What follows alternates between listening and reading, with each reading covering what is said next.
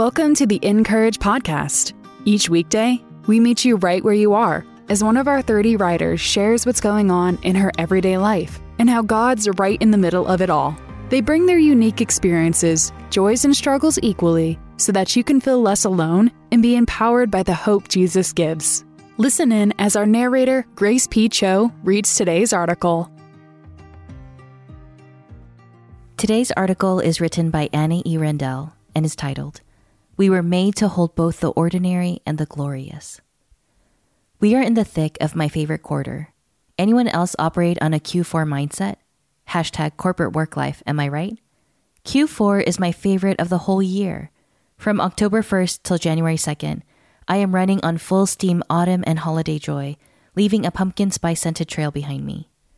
Two of my four kids have Q4 birthdays, November and December, and my own birthday is in October. We have the start of fall sports and classes, Halloween, Thanksgiving, and of course, Christmas. There are football games, church events, trunk or treats, and holiday parties. We visit the apple orchard, the pumpkin patch, and school conferences. There are band concerts, church pageants, birthday parties, and family gatherings galore. We usually schedule our family photos when the leaves are in peak color. We take the kids Christmas shopping for each other and check our own lists twice. We bake cookies, shop for turkeys and side dish ingredients, and decorate several times for all the major holidays. And of course, there are the everyday, regular, ordinary time fillers homework, grocery shopping, doctor appointments, dinner, dishes, walking the dog, driving kids around, matching socks and switching laundry loads, going to church, making lunches, raking leaves, checking in on our parents, calling our kids, paying bills, and cleaning crumbs. Last week, I sat beside my son in a church pew during worship. He whispered, I memorized all of those words, motioning to the stained glass windows next to us that spelled out the church year seasons under each picture Advent, Christmas, time after Epiphany, Lent, the three days, Easter. That's right, I whispered back. And then you know what's next?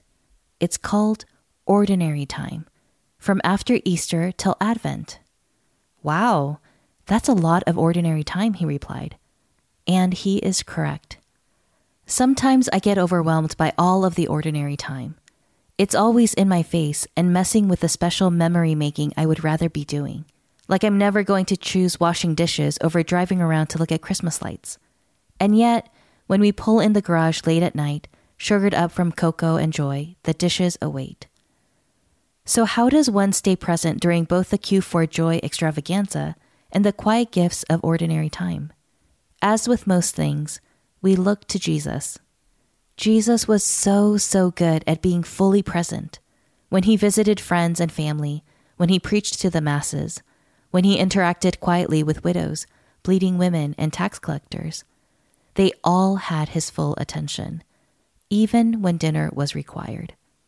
In Matthew, we read about Jesus trying to escape for a break, but he's found, and found by a ton of people.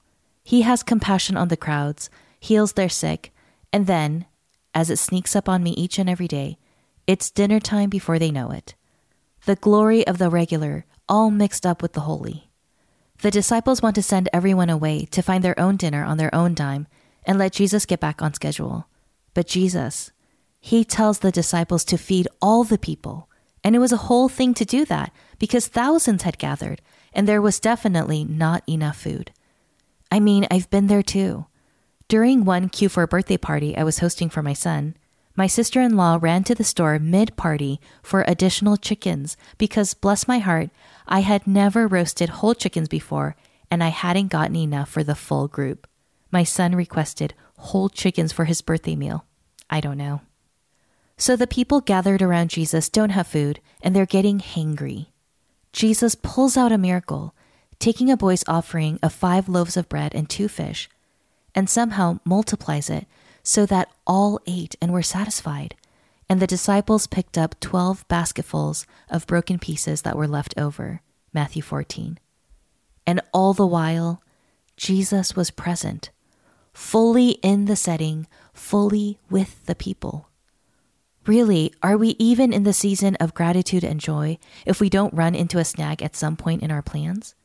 Is it even Q4 if we aren't going through some situation that we fear will take a miracle to get out of? Don't we all wish we could delegate the menial tasks and let the people fend for themselves so our attention isn't divided? Yet we see Jesus.